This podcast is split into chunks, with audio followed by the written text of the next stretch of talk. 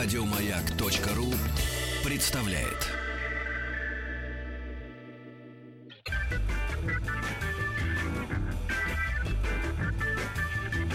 Добро пожаловать или посторонним вход воспрещен. Друзья, мы продолжаем э, нашу беседу с э, Анной Карташовой, психологом. Здравствуй, Аня.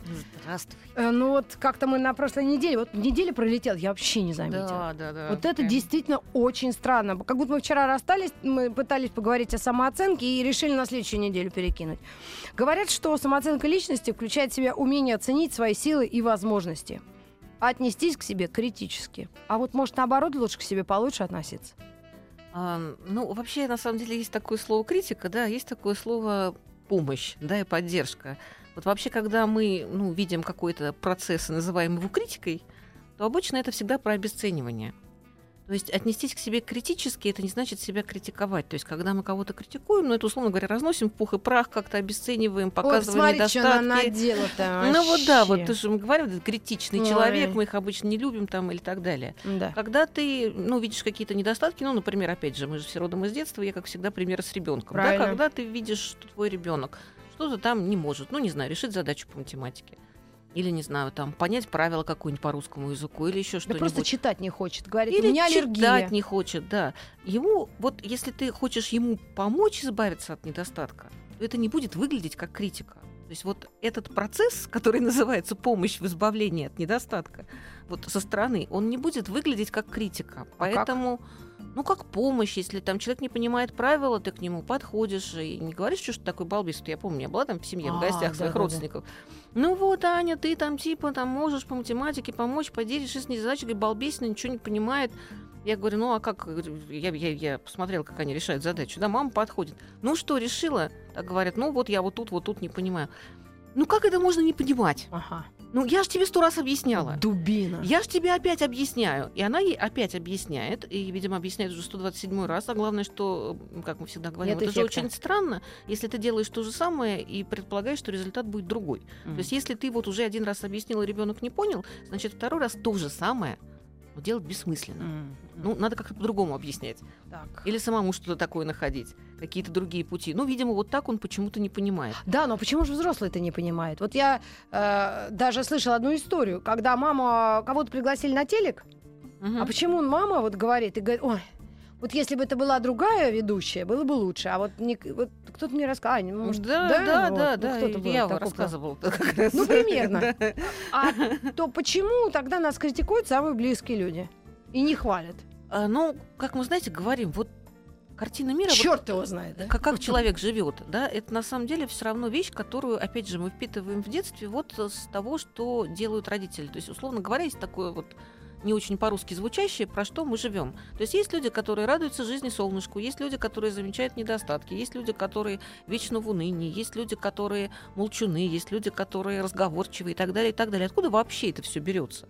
Вот ты как видел, как живут твои родители, вот чем они живут, да, о чем они говорят, как они относятся к событиям жизни, как они Друг к другу. переживают там, не знаю, горе или потери, или какие-то неприятности, или радости, как они справляются вообще с каким-то входящим потоком жизни, вот это все на самом деле передается нам, и мы начинаем обычно так же жить. То Мгм. есть мы начинаем замечать то, что они замечают, то, что они игнорируют абсолютно и пропускают мимо своего внимания. Мы тоже игнорируем и пропускаем мимо своего внимания, но просто потому, что нас не научили это замечать. Ага. Если бы нас научили это замечать, да, то мы бы это замечали. Это знаете, как вот на самом деле любого человека можно научить пальцами различать цвета. Можно, любого. Есть такие эксперименты психологические. Просто нам это не нужно. Мгм. Потому что у нас есть зрение. Ну да. Более простой, легкий способ, совершенно вот как бы у нас нет в этом необходимости. Но мы это теоретически можем. У нас есть этот навык, но мы им не пользуемся, потому что мы, ну, он нам не нужен. И вот точно так же, если, например, родители, ну, там, условно говоря, замечали все время недостатки, вот они там разговаривают о ком-то, о друзьях, о семье, о работе, там, я не знаю, что фильм обсуждают. Если там идет критика, да, постоянная, например, этих людей, Мгм. или замечание их недостатков, или какое-то постоянное осуждение, пренебрежение, может быть, для того, чтобы как бы самим себе доказать, что а мы-то вот какие Да. хорошие. Там это уже другой вопрос, почему родителям это надо. Ребенок, он родился, он это наблюдает, и он в этом смысле может вести себя только так же, ну как бы, либо не Но в вести себя так вообще же. жизненных ситуаций или именно вот это того, что родители обсуждают? А в смысле, в контексте... лю- Нет, ну если родители критичные, то обычно ребенок вырастает критичным, скажем так. Очень редко бывает иначе. Либо он вырастает очень критичным, либо он, наоборот, никого никогда не критикует, но при этом что-то другое вместо предложить он не может, потому что он видел критику, он может либо ее принять, либо ее отрицать. Да, но, скажем, на- научить вот человека радоваться жизни, иногда приходят люди и говорят, что все в порядке, все здорово, но вот как бы вот, ну вот как-то серо, скучно и вот ну нет радости, да, Мгм. вот как-то, ну нет радости. Хотя ничего плохого-то тоже нет. Все здоровы, все живы, нормально Мгм. работа, да, там нормально все в доме, там нормальные деньги человек зарабатывает, даже хорошие и так далее. Если ты этому не научился, это вообще достаточно сложный процесс. Очень сложный, он возможный, но он очень сложный. А можно мы на секунду сделаем паузу и вернемся к сложному процессу? Добро пожаловать или посторонним вход воспрещен. Друзья, мы продолжаем э, разговор о самооценке. Анна Карташова у нас в гостях, психолог. И мы э, остановились на очень сложном чем-то. Это был процесс э, в семье, Это да? был процесс того, каким образом мы учимся замечать в жизни, ну, я не знаю, то, что можно покритиковать, либо то, чему можно порадоваться, либо то, в чем можно кому-то помочь. Да, там вот если, например, родители, ну, условно говоря, такие помогатели, ну, бывают такие семьи, ну, типа там, не знаю, миссионеры, врачи, адвокаты, да, люди Мгм. помогающих профессий, то, например, ребенок может вырасти, он будет хорошо понимать, кому в чем можно помогать. М. И мы начинаем как бы этим жить. Но вот мы говорим такое слово про это жить. То есть это то, что наполняет наше сознание. Но нам же надо чем-то свое личностное пространство заполнять, да, когда мы выходим в мир.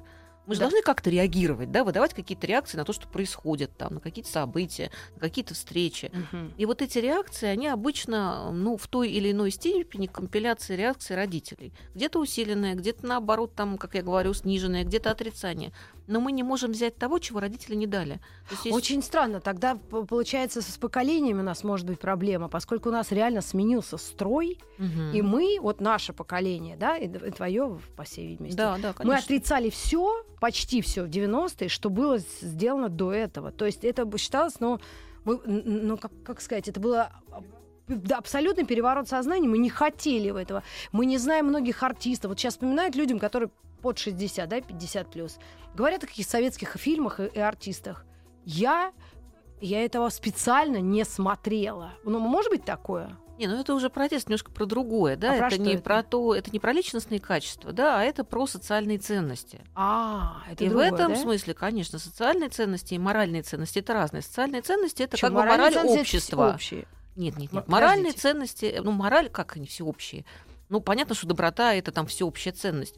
Но, как бы сказать, внутренний моральный кодекс у каждого свой. То есть вот один, например, считает, что, ну, как я приводила пример в прошлый раз, почти все мы считаем, что переходить улицу на красный свет Да, да, да. можно, и в этом нет ну ничего плохого, если нет машин. Мгм, мгм. Хотя с точки зрения социальных норм это запрещено. М. Это даже карается штрафом в нашем административном процессуальном кодексе. Да? Да. То есть как бы социальная норма говорит, это плохо переходить улицу на красный цвет. Моральная норма большинства людей говорит, это хорошо. Хотя есть люди, которые говорят, я буду поддерживать э, вот, э, порядок, я не буду переходить на красный свет, я буду выбрасывать мусор только в урну, ну и так далее, и так далее. Мгм. На самом деле мораль каждого человека отдельного будет отличаться от морали другого. Ну, Хотя хорошо, моральные можно принять. ценности, они общие, но моральный закон, как бы, как бы сказать, свой свод вот этот вот моральных правил, это тот закон, согласно которому живет каждый конкретный человек. М. То есть вы не будете делать то, что плохо с вашей точки зрения, конкретной Риты. Да, я не понятно. буду делать то, что плохо, то, что э, с моей Аниной точки зрения плохо, да, я буду стараться делать то, что хорошо, опять же, с моей Аниной точки зрения. Да. И в этом смысле мы все равно разные. То есть, как я Понятно, говорю, кто-то Иначе говорит, не что было дать в таких глаз э, нормально, э, кто-то говорит... больших растрат в бюджетах. Э, Конечно, Потому что поэтому... некоторые считают это хорошим, а некоторые. Социальные и моральные ценности это вещи немножко разные. Да, социальные ценности, конечно, сильно поменялись. Мы с вами тоже говорили, да, сейчас социальная ценность быть богатым, там, успешным и так далее и тому подобное. В Со- в Советском Союзе социальной ценностью считалось там отдать жизнь за коллектив. Естественно. Да, и за, за комбайн желательно тоже Да. бы отдать, если он тут вот будет погибать, над собой прикрыть, но комбайн. Спасти.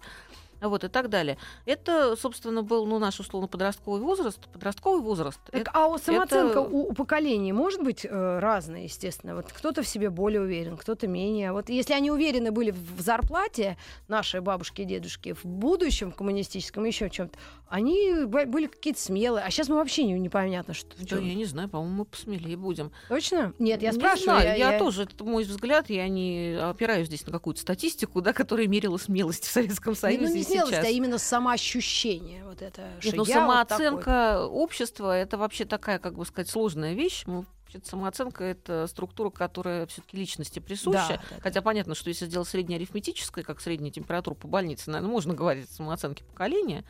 Вот. Но в основном, конечно, она все равно складывается из самооценок личности. Ну, самооценка личности откуда начинается? Мы берем чистый лист бумаги. Вот, например, мы человек соображающий. Нам 16, нет, хорошо, 14 уже лет. Мы можем писать без ошибок и видим себя в зеркале. Я Мгм. молодой человек или же девочка. Мгм. Мы можем свою самооценку замерить.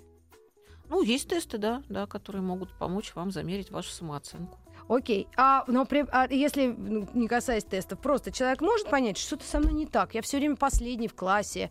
Я сижу на последнем по- образно, да, или я очень жирная, и со мной никто не дружит. Или наоборот, вот эту систему ценностей личности, фигура, вот этот список нужен состав, нужно составить? На самом деле, Ум, деньги. Вы пом- помните наша, да, с вами Да. прошлая передача называлась самооценка как основа самодостаточности. Вот если ты самодостаточный, тебе даже в голову не придет, вот как это сказать, париться по поводу толстый ты или худой, там последний ты или первый. Ты понимаешь, что ты достаточно хорош. Окей, самодостаточность. Как тебе, ее доби- тебе, тебе она? хорошо, да, ты, ты как бы в гармонии с собой, и тогда у тебе не надо вот это вот Ну, таких мерить. я людей никогда не видела, кроме семьи Капицы.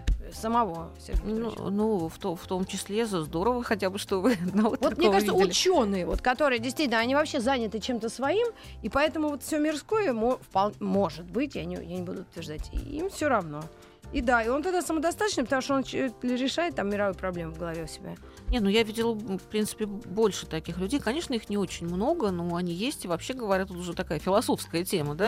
А в чем смысл жизни, да? Ну да. И если уж мы там говорим, ну, например, восточные религии, они говорят, что мы каждым в своем воплощении, то есть каждой своей жизнью решаем какую-то задачу, условно говоря, там можно это перевести на язык самооценки, в каком-то, по какому-то параметру, да, приходим к согласию с собой, а в следующей жизни у нас возникают другие проблемы, и мы по другому параметру приходим в согласие с Мгм. собой. И когда в конце концов мы придем в полное согласие с собой, тогда нирвана и наступит. И наш круг перерождений закончится. Да? Да.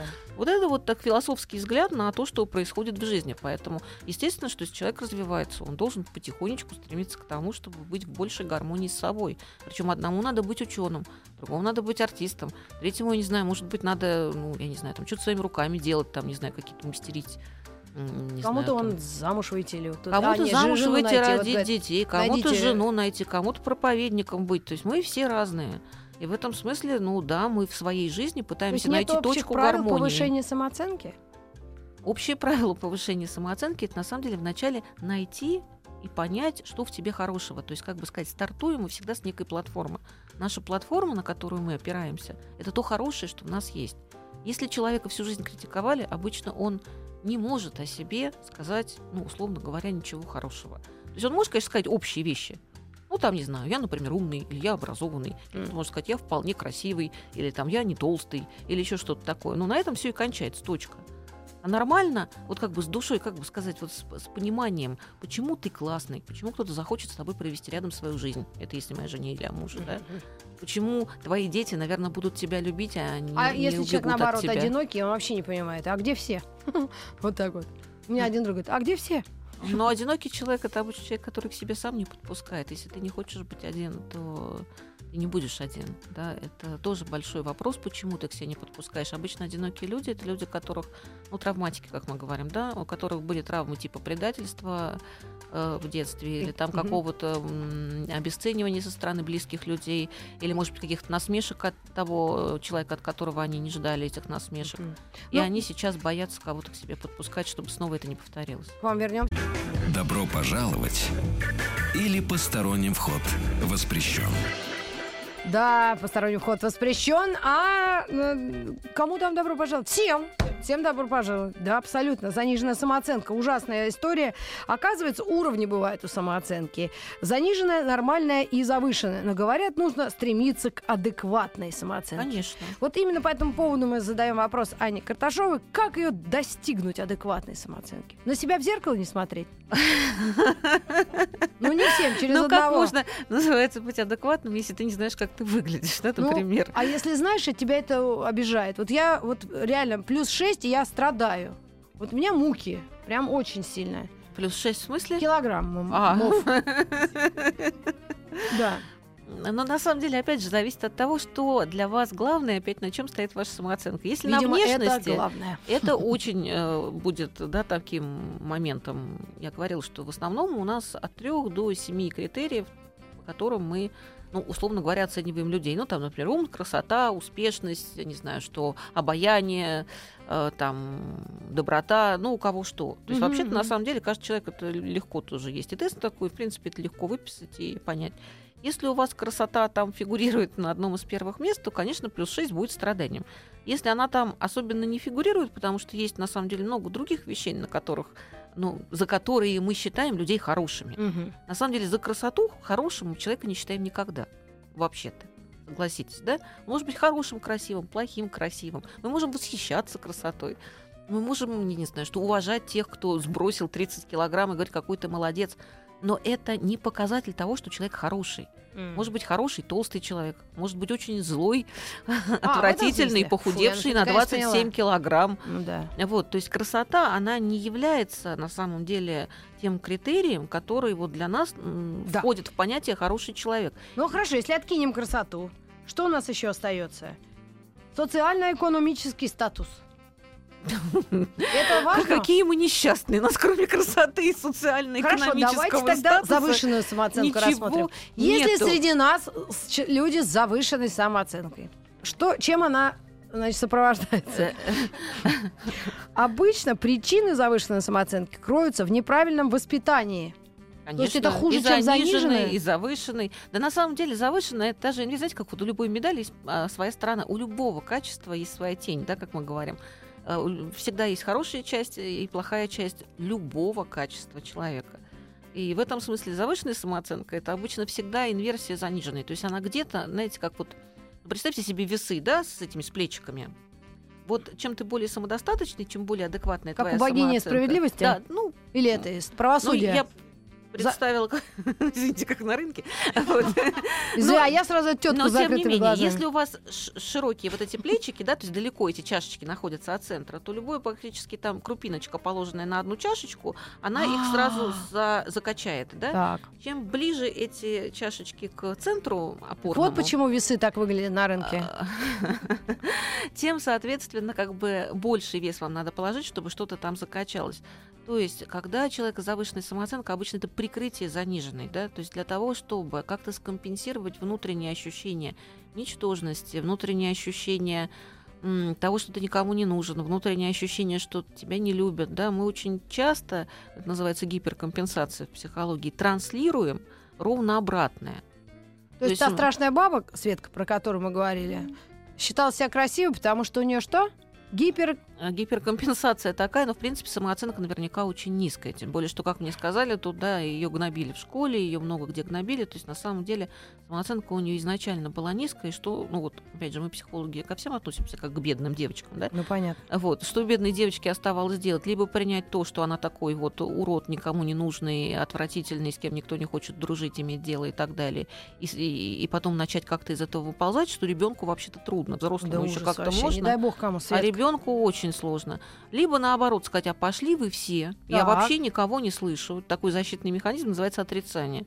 Все, что вы мне говорите, это от зависти к моей красоте, к моему там, я не знаю, чему, уму великолепному, да, к моей там интересной личности.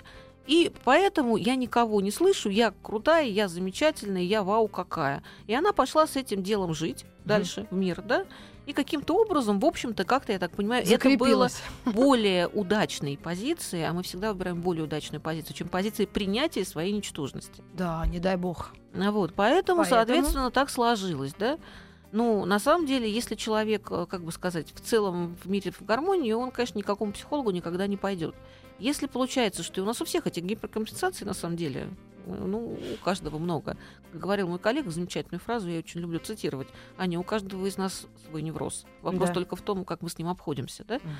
Вот, поэтому у каждого из нас есть детская травматика, у каждого из нас есть вещи, которые нас сильно поцарапали, у каждого из нас, наверное, есть вещи, за которые нам стыдно, у каждого из нас есть что-то, что мы никогда бы не хотели, чтобы повторилось Да, в да, да, будущем. да, да. Вот, поэтому все это у нас есть. Вопрос в том, насколько это потом делает нас либо злыми, либо агрессивными, либо а, вот одинокими, потому что мы боимся теперь пропустить близко кого-то к себе, да, чтобы он знал, как мы устроены и мог, если что, дать нам Мгм. поддых, да. Потому что мы же, если пропускаем близко, нас и погладить можно гораздо лучше, чем на расстоянии, да. Мгм, Но нас и ударить можно гораздо лучше, чем на расстоянии. Оно же в обе стороны работает. Поэтому одинокие люди это обычно люди, которые предпочли застраховаться от ударов и отказаться от близости. Но если они говорят о том, что им тяжело, они тяготятся одиночеством. Потому что ну, считается, что это наша базовая потребность, потребность в близости. Естественно, они им тяготятся. Но они предпочли все-таки защититься от ударов и отказаться от близости. Чем все-таки рискнуть, да, эту близость э, с кем-то построить, но рискнуть тем, что кто-то его когда-то ударит так же, как у него есть жизненный опыт, видимо, А, где-то в вот. детстве, как когда-то его кто-то э, где-то ударил, да. Мгм. Поэтому, а на самом деле здесь вопрос-то не в том, ударить, конечно, может каждый. Любой близкий человек нас знает гораздо лучше, чем любой далекий человек. И, безусловно, он может нам по самооценке врезать М. гораздо сильнее, чем кто бы то ни было, там, прохожий на улице, или даже коллега по работе, или начальник, или кто Мгм, угодно. Вопрос в том, с кем вы связываетесь, потому что есть люди, которые не захотят вас бить. Вот они просто другие, они хорошие. И здесь вопрос не в том, что не пропускай никого, чтобы тебя не ударили, а хорошо выбирай того, кого ты пропускаешь. И на самом деле, опять же, здесь начинать надо с себя. То есть, если ты такой, что ты близкого не ударишь, то ты веришь, что такие люди есть. Если ты А. такой, который может, если что, при каких-то обстоятельствах, ну, например, очень злой или обидели сильно, двинуть как следует ближнего, ну, естественно, говорим о, э, о психологическом двинуть, а не, Да-да-да. естественно, естественно, не В физическом прямом смысле, да, не да, в да. прямом смысле, да, если ты сам можешь двинуть, то, естественно, ты думаешь, что все люди устроены так же. Ну, как думаешь, не в смысле сидишь, размышляешь, Ну, да? естественно. Ну, это как твое понимание, как мы говорим, картина мира. Потому что Мгм. картина мира твоя, на что ты способен, ты, в принципе, считаешь, что средний нормальный человек на это способен. На что ты не способен. Ты понимаешь, что, значит, есть люди, которые на это не способны. Но это все вот те вещи, которые как раз вы говорите, как там добиваться э, адекватной самооценки. Это те вещи, которые вот начинают, мы начинаем обсуждать, да, мы начинаем вспоминать, мы начинаем говорить о ком-то, потому что наш жизненный опыт это то, что формирует нас, потому что это, ну, то, что было, да, Мгм. это мы знаем, что это есть. И мы начинаем вспоминать, может быть, какого-нибудь человека, хотя бы одного в твоей жизни, который ты уверен, что даже если он будет знать про тебя все, он тебя не предаст. Даже если он будет знать про тебя все и будет на тебя очень сильно обижен зол, он не начнет по тебе топтаться и ездить танками и уничтожать Мгм. тебя, да? И тогда человек начинает задумываться о том, что, наверное, правда, люди разные. То есть нет вообще да, вот какого-то правила общего, что люди вот обычно от психологов хотят. А скажите общее правило. Ну, например, как поднять самооценку, да? Ну, Нету общего правила, да, нету никакого вообще. Есть разные люди. Есть люди, которые ты пропустишь их близко, и они этим будут пользоваться, и будут тобой манипулировать, как многие говорят. А вот ты пропустишь близкого, ты от него начнешь зависеть, ты его начнешь любить, и он начнет тобой манипулировать. вот гад. И, скорее всего, выясняется, что там либо мама, либо папа в семье были манипуляторами. А ведь наверняка есть люди, которых ты пропустишь близко, а они не захотят тобой манипулировать. Есть, конечно, которые захотят, но есть, которые не захотят.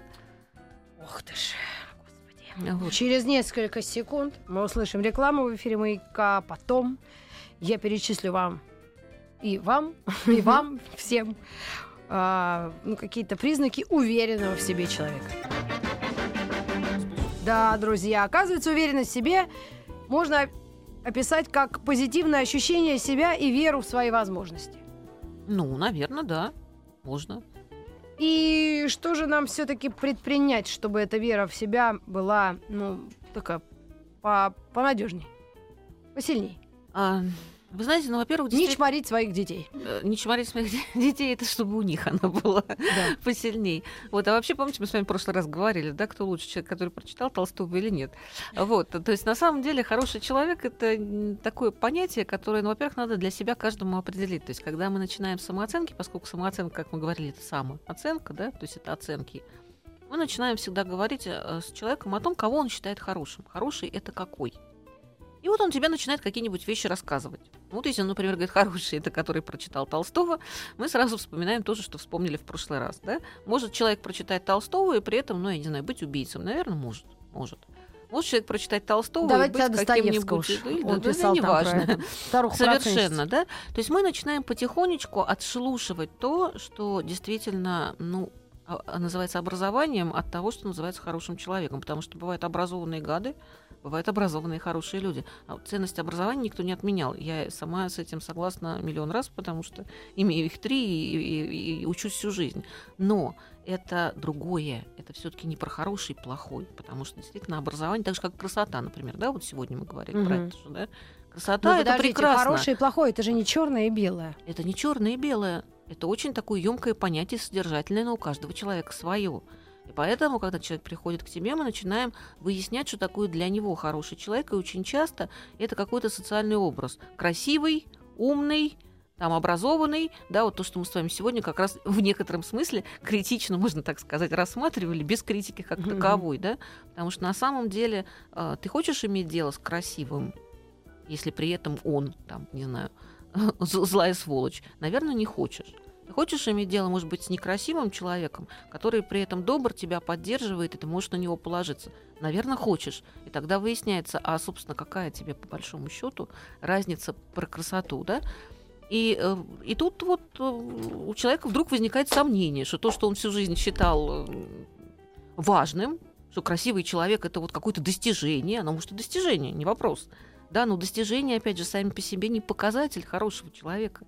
Достижение, например, очень большое было у таких людей, как там Гитлер, Геринг, не знаю, Нерон, да. Достижения это у них достижениями, но А этих Сталин? людей Сталин, безусловно, да, то есть достижения сами по себе, они не показатель э, того, что у человека адекватная самооценка, или он хороший, или что-то такое. Достижения это очень часто как раз заниженная самооценка, которой нужны достижения, чтобы как-то себя более-менее нормально чувствовать. И главное, что обычно человек, который идет от достижения к достижению, не может долго ему радоваться. Он вот достиг чего-то, положил на весы своей самооценки плюсик. Да, некоторое время весы уравновесились, он вздохнул, но достижение-то оно уже прошло, все, ну вот, да, там пять лет Мгм. достигал и достиг, там хотел купить квартиру и купил, там шел по карьерной лестнице и пришел. А потом она у тебя опять же заниженная изначально-то. Весы опять перекосились, тебе нужно следующее достижение. Это вот почему у одного там у нас чувака 100 любовниц. В том числе, да, да, это же тоже достижение. Вот не может он с одной, Мгм. как говорится, хранить очаг любви и э, домашнего хозяйства. Да. Ну, насколько я поняла, самое главное это, если уж с нами родители все поделали, то, конечно, опыт этот не передавать по следующему поколению. Так мы это делаем. Я говорю, положительно передаем, отрицательно не передаем. Хотелось бы получить какой-нибудь еще опыт, которого у нас нет. Вот это гораздо важнее, потому что мир широкий, основной опыт, это, ну, собственно, как и положено у любого животного мира и у людей в том числе, да, мы получаем от родителей, они нас воспитывают. Они нам дают тот багаж знаний, который у них есть. Ну, вот у них есть этот чемодан, да, Да, другого да. у них нет. Но как же, говорят, старого пса новым шуткам не, не обучить? Это ну, настолько... старого, наверное, нет, но мы как-то, я считаю, еще не старые все. А, если про нас, ну да, просто. Ну да, насколько это можно вот В открыться пенсионном новому возрасте сложно. А вот, скажем, в 40-50 вполне это кризис среднего возраста, это как раз обычно кризис эм, а, м- моральный такой кризис, да, потому что мы выходим-то в жизнь с родительским багажом знаний, да, потом а набираем потом набираем свой. свой, да. Вот, а обычно там первый раз ошибаемся, там выходим второй раз замуж, там пытаемся что-то исправить. И если это не получилось, то кризис среднего возраста, это обычно как раз середина жизни, это между 40 и 50. Человек начинает понимать, что как-то его собственный опыт, опять же, не в смысле сидеть и размышлять, понимать, да, Ну, естественно. но где-то там чувствовать, что его жизненный опыт как-то не сообразуется с, тем, с, той картиной мира и с теми ценностями, которыми он всю жизнь жил. И он этот конфликт как раз субъективно переживается, как я не понимаю, что со мной происходит такое, Мгм. но что-то не так. Но денег нет. Не, как раз когда деньги есть, это обычно происходит. Когда денег нет, он не наступает, потому что, как сказать, есть пирамида потребностей. Пока у тебя денег нет, тебе не до потребностей четвертого уровня, а мы с вами говорим о потребностях четвертого уровня. Товарищи, у кого мало денег, радуйтесь. Потому что Потреб- пирамида четвертого уровня. Потребности четвертого Да, уровня. да, да. Потребность первого уровня это кусок хлеба, да. Потребность второй? второго уровня это крыша над головой, Так, безопасность так называемая. Третий Потребность третьего уровня это социальные ценности, чтобы тебя признали в обществе, у тебя была работа, тебе как-то относились как Ну, ну, хоть к как. уважаемому члену общества. А А, потребности четвертого уровня это уже начинаются личностные потребности. Вот как раз самореализация, адекватная самооценка, самодостаточность, У. а вот э, жизнь в гармонии с собой, ну и так далее, и так далее. Да? То есть потребности четвертого уровня уровня, они э, Не дай бог идут кому. после того, как реализованы все три первые ступени. И именно поэтому мне все время говорят, сейчас кризис, вам, психологам, хорошо. И Да. готова, вот, Сейчас честно говоря, кризис убить. подро- потребности четвертого уровня. Не-не-не, ну кризис в смысле в стране кризис, А. э, денег нету, и людей, видимо, это крышу сносит, и они все к вам бегут. Я ну, как раз говорю ничего подобного, потому что сейчас мы все свалились с четвертого уровня Да, на на третий. первый, второй, да, Третий. третий, вот у кого как. И как Мгм. раз совершенно Ну да, да, обратная да, да, да, да, ситуация, то есть э, думать о душе, да, душа, душа Мария, как это было, формула любви, помните? Вот. Уна моменто. Да, уна превращения уна, уны в девицу. Давайте про Сантимент. Душу, да. Вот про душу, когда все Ой, остальное есть. товарищи, ну, хоть как-то нас утешил психолог Анна Карташова. Спасибо вам огромное. И вам. Это, короче, не достигайте потребностей четвертого уровня. Не-не-не. Не чварите детей на, втором уровне. И не ешьте на ночь окорочка жареные, это женщина. Потому что не, не не сгоните никогда в жизни. Будете всю жизнь с гипертонией потом ходить, как, как некоторые. Мы к вам вернемся чуть ли не завтра. Спасибо всем и до новых встреч в эфире. До новых встреч. Еще больше подкастов на радиомаяк.ру.